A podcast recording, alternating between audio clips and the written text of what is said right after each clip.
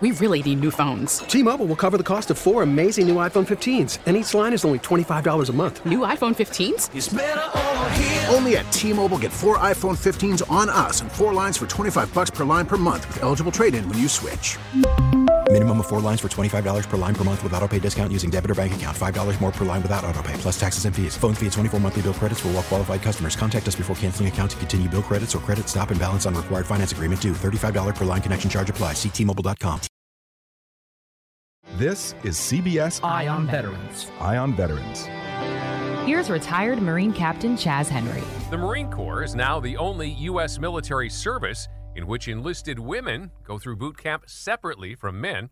There are not a lot of women in the Marine Corps. They make up about 8 or 9% of the Corps' ranks. A senior woman Marine officer who'd been selected to command the Corps' boot camp for women believes that training women separately isn't a good thing for a couple of reasons. She says it doesn't, during the most formative period of the Marine making process, create a bond of accomplishment and trust between male and female Marines, and it's ended up setting lower performance expectations for women, who she says can routinely achieve more when it's clear that more is expected of them. Lieutenant Colonel Kate Germano had begun to boost achievement among women recruits when a year into her command tour, she was fired from that job. Kate Germano has written about the experience in a new book titled Fight Like a Girl. I asked her what she expected to find at Parris Island and hoped to achieve when she was put in charge of the boot camp for women hoping to earn the title Marine. Well, it was my second command tour. I had been in command of a recruiting station prior to that, so I was familiar with the types of responsibilities I would have as a commander uh, good order and discipline, and maintaining the responsibility for my Marines, leadership, making sure that the recruits were being trained the right way and that we were making the most effective and strongest Marines that we could. Um, so I wasn't surprised that that was part of the mission, but I think I was very surprised by the cultural aspects of what I found at Parris Island. And those were what? Well, 4th Battalion was really unlike anywhere else in the Marine Corps, and I think that that was the thing that I found most disconcerting. So, in other words, the discipline problems that I found with my drill instructors, the abuse problems that were going on um, with the older drill instructors abusing the new drill instructors and the drill instructors abusing the recruits, those things were things that would never have been tolerated anywhere else in the Marine Corps, but they were endemic to Parris Island and they were really endemic to 4th Battalion. And as you took over, what was your sense of uh, why? Uh, I, you know, for my battalion particular, uh, it was mainly that it was ne- neglect. We had allowed the women to be separated geographically from the men, the men. That was the way we trained women. It's the only service, the Marine Corps is the only service that has maintained segregated boot camp for women and men. And so, 4th Battalion is this little tiny compound that's self sufficient, all on its own, uh, located on a separate part of the base from the other training battalions.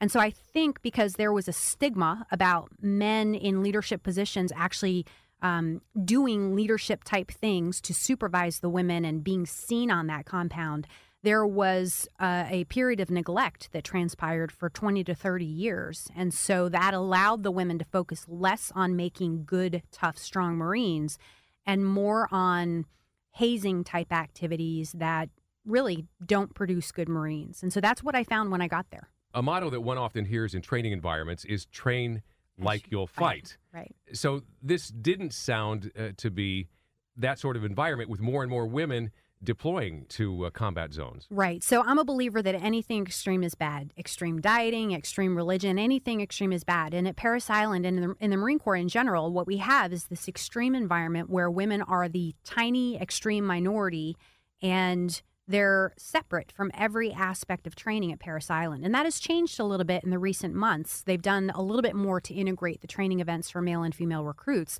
But the bottom line is that we comprise such a tiny part of the entire Marine Corps that most Marines go their whole careers never having worked with women.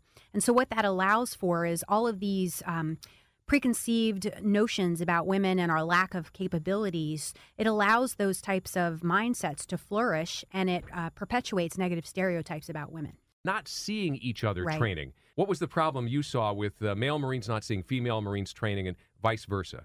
Well, I mean, one, I think it sets up women for failure because the Marine Corps stance has always been that we don't train women and men together at boot camp because the women aren't confident enough to do so. To me, that's insulting enough on its own. But number two, it sets up women to fail because 10 days after they graduate, they go to Marine combat training and they're automatically thrust into male and female units and required to do all of the same activities. And I think to go from a very comfortable environment where you're only training with women by women into this integrated environment 10 days later where a lot of women find out that they're running a lot slower than the men, that they're not as strong on hikes. It's setting them up for failure, and it really is not the boost of in confidence that the Marine Corps likes to say segregation produces. Training environments, uh, schools uh, always look to metrics. You look to grades, you look Right. to uh, accomplishment, ways to quantify, you know, is this really working? And you found that uh, you were able to do that, but the results were not encouraging. So when I got to Parris Island, like any battalion commander, my goal was to leave my unit better than it was when I found it. And so the first thing I did was I looked at data, and there was plenty of data to see. Um, you know, the Marine Corps tracks all of the graduation event results for male and female recruits. So I had 40 years of data to parse through and evaluate and examine.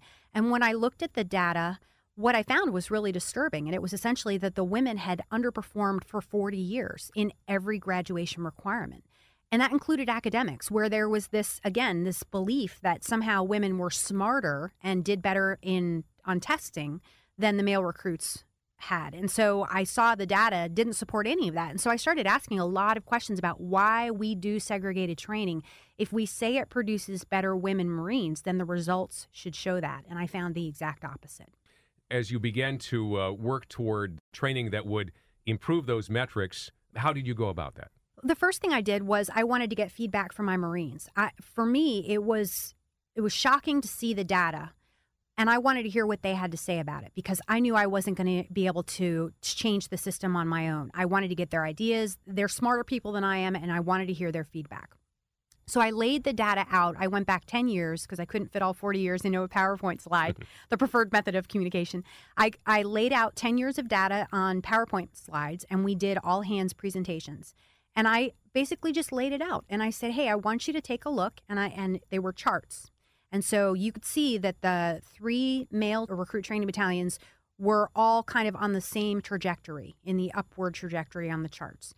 And then the women's battalion had always performed underneath. And when I laid it out, I, it was almost like you could hear a pin drop in the classroom. And so when my drill instructors, particularly the really good ones who knew that I was trying to do the right things for the right reasons, when they saw that, they were shocked and they were embarrassed and they wanted to change it. And so we put a lot of their feedback and, and into play and put their ideas into action on how we could improve scores on the rifle range, on what we could do to change the types of language that the male instructors were using um, to end the Golem effect. This idea that, you know, if you tell a woman she's not going to do well on a test, she doesn't do well on the test. And that and so when by by changing the language that we were using to teach these women and by expecting them to succeed, we saw immediate results. And it was all because the drill instructors believed in what we were trying to do.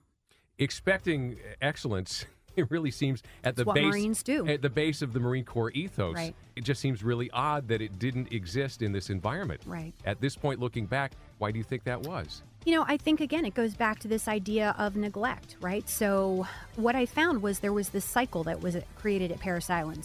Because there were assumptions about what women were naturally good or not good at, that became the reality. And the longer you saw women not perform well on the rifle range, the more people started to believe it was because of physiology. Fired, then retired Marine Lieutenant Colonel Kate Germano. She was pulled out of her post as commanding officer of the Marine Corps' segregated boot camp for women. Why? We'll get her side of that story in a bit. First, though, how she was able to bring about startling improvement in the shooting scores of female recruits. You know, they say every Marine's a rifleman. And I knew that that hadn't been true for the recruits because up to a third of each class was going unqualified on the rifle range, which was shocking, right? So we we focused on the rifle range first, and what we were able to do is just by changing the language that we were using and telling the women from the onset, this is there's no stress. You they're going to teach you everything you need to be to do to be successful. And as long as you focus on the fundamentals, you're going to ace this, and we expect you to shoot expert. We saw that if we demanded more from the women up front, that's exactly what they achieved. But when we, you know, the years of data show that if you just said, well, you know, women have never shot well, uh, we don't really know why. It's a lot, a lot of times because they just don't perform well under pressure. Then you would see the women play that out in the results that they would get on the rifle range. So it was just amazing to see. It was like a science experiment in action, and it was amazing to see what the drill instructors and Marines could accomplish just by having higher expectations. Now, the first word in the name of those people who are training the Marines is drill, drill instructor. Right. and in your book, you address uh, the fact that marching around, uh, civilians right. sometimes have a, a, difficult time understanding Why? what all this means, what what it inculcates. Uh, but uh, the Marine Corps over over years has determined that this uh, you know helps create team right. thinking, discipline, and, right. and you found that even that wasn't done the same way with training women. Right. So this is really goes back to the systematic problems that are um, created by the battalion's infrastructure. So. Fourth Battalion, again, tiny compound. It's all self sufficient. So we have our own classrooms, our own dining facility, our own hospital, uh, you know, medical facility, or in our own barracks. And on the male side, all of the recruits march to the consolidated classroom and they march to the consolidated dining facility. And so what we found was because the catwalks, the passageways in between the classrooms and all the other workspaces in the battalion compound were so narrow, the women couldn't march holding their weapons at anything other than sling arms or or carrying them in front of them. They couldn't do drill on the move. And drill is really designed on the with weapons to make you comfortable with your weapons and to make sure that you understand the safety fundamentals, the weapons handling safety fundamentals. And so just by seeing that the architecture itself was limiting women from succeeding, that was an aha moment. It was like, holy cow, we have a bottleneck that's preventing the number of women from growing, and we have a, an architecture that is preventing women from being able to, to get stronger with their weapons as opposed to how the males are training.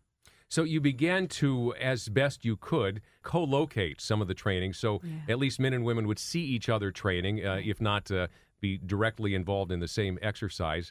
And uh, what sort of success did you have with that?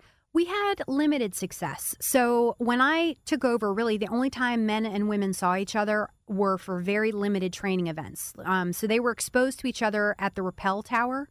Um, they were exposed to each other because they would be in the same geographic proximity um, when they went through the gas chamber and when they did the swimming qualification.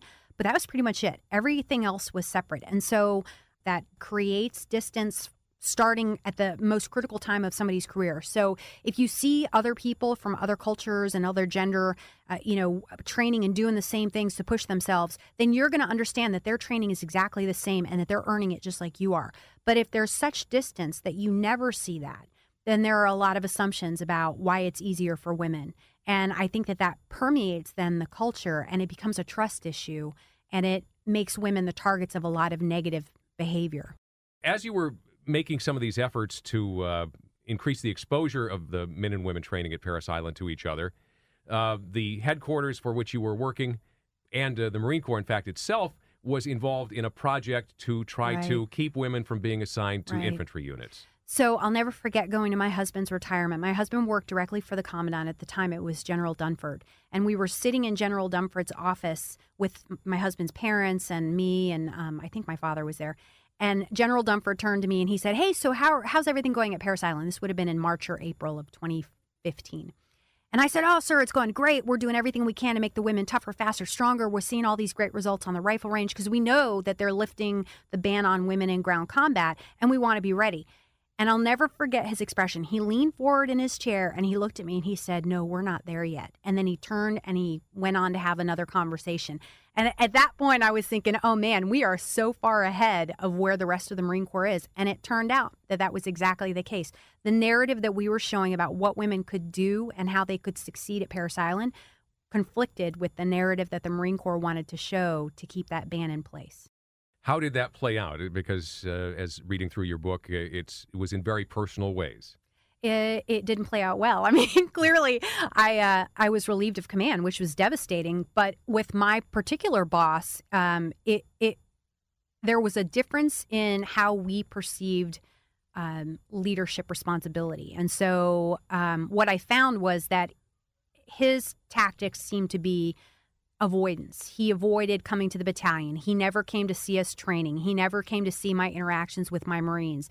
And so what ended up happening was he was unhappy with me and he would allow Marines in my battalion who were being held accountable for these new standards to come to him to complain. and go around me to say that I was being too hard on them or being mean. And so that l- played into the whole stereotype of the strong woman as a negative, whereas strong men are seen as a positive. So that was um, it was difficult and it didn't turn out well. You got resistance from a lot of different places, Mm-hmm. and reading the book, one gets a sense that. Uh, well, if I don't know the environment, could it have been Kate? Could it have been her? Because there was a problem with the uh, number two in command. Sure. There were a couple of company commanders that weren't strong, and a couple of the other officers and some of the drill instructors in the unit. How do you think about that in, in retrospect? Yeah, I, I wrestle with that every day. I mean, I know I could have done things better, right? I know I put on my pants like anybody else. I'm a human being and I make mistakes. But I also know that you could not have achieved the results that we were seeing at 4th Battalion if, if you were having to drag people across the finish line kicking and screaming. So I think when I look back and I and I keep in touch with a lot of the Marines from 4th Battalion who were there with me, um, I know I was doing the right things for the right reasons. I wasn't perfect. I screwed things up, but I know I was portrayed in a way um, that was intentionally designed to embarrass me um, after I was relieved. Talk a little bit about how that played out then, the sort of mechanics of the decisions Yeah. apparently made to relieve you of command, but then that was handled in ways that were very different Unusual. from uh, Yeah. the way it would typically be done. Well, I mean, first of all, I never was interviewed in the investigation into my leadership. Um, so I had no idea. I knew about the results from the Command Climate Survey, which is in and of itself uh, interesting. Um, but I was unaware of what exactly they were looking at with the investigation. And so I was fired. And within 72 hours of getting home from being fired, rather than just seeing the typical one liner that goes out to the media saying, you know, a commander was relieved for lack of trust and confidence, I got home and all of a sudden I found out that the Marine Corps had provided the investigation to national media outlets and that their statements about me were scathing. And so it was. and, and you hadn't seen the the I had not seen the investigation again. So I was in the dark. And the interesting thing is that the investigation into my leadership lives in perpetuity on the New York Times website because of the actions that the Marine Corps took. when one serves in the Marine Corps, even if a person stays three or four years, they go for the rest of their life, they sort of self identify as a Marine. So, those of us, you and I, who have committed a lot of years to the Marine Corps, when something like this happens to you and the institution seems to turn on you in an unfair way, how does that leave you feeling? Uh, it's such a great question. I, I'm going to generalize and I'm going to say that women in general who join the Marine Corps are in a tough position because they join just like the men to be part of something greater, just like you did, right? And then when they join, they stick out like sore thumbs because there are so few of them. And then when they get out, they're invisible because they don't look like the stereotypical Marine. So, all of my situation aside, I think women struggle with this idea of fitting in and then having that pride of belonging after they get out. But in my case, uh, I there was a period where I really wanted to take my life because I felt like here I had given everything, all that I had to make the institution stronger, um, only to find out that the institution kind of disowned me at the end. Retired Marine Lieutenant Colonel Kate Germano. Her new book describing her experience as commanding officer of recruit training for female Marines is titled Fight Like a Girl.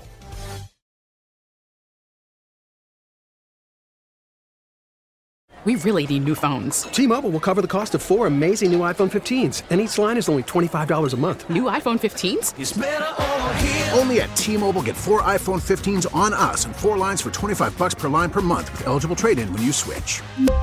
Minimum of four lines for $25 per line per month with auto pay discount using debit or bank account. $5 more per line without auto pay, plus taxes and fees. Phone fee at 24 monthly bill credits for all well qualified customers. Contact us before canceling account to continue bill credits or credit stop and balance on required finance agreement due. $35 per line connection charge apply. Ctmobile.com.